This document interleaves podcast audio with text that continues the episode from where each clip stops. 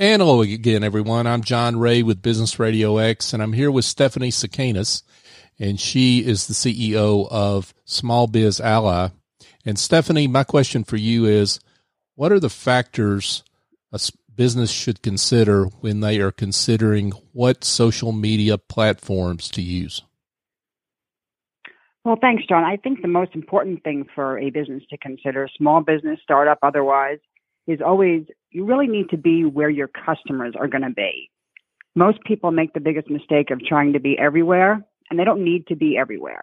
Most important thing is find out where your target or who your target audience is, and find the platform that has them as their audience, and get on there and do that platform well. Don't try to do everything.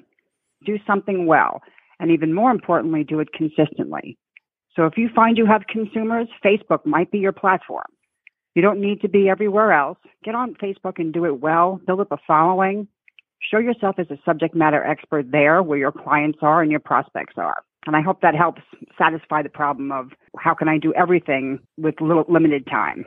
Sounds great. Thanks, Stephanie.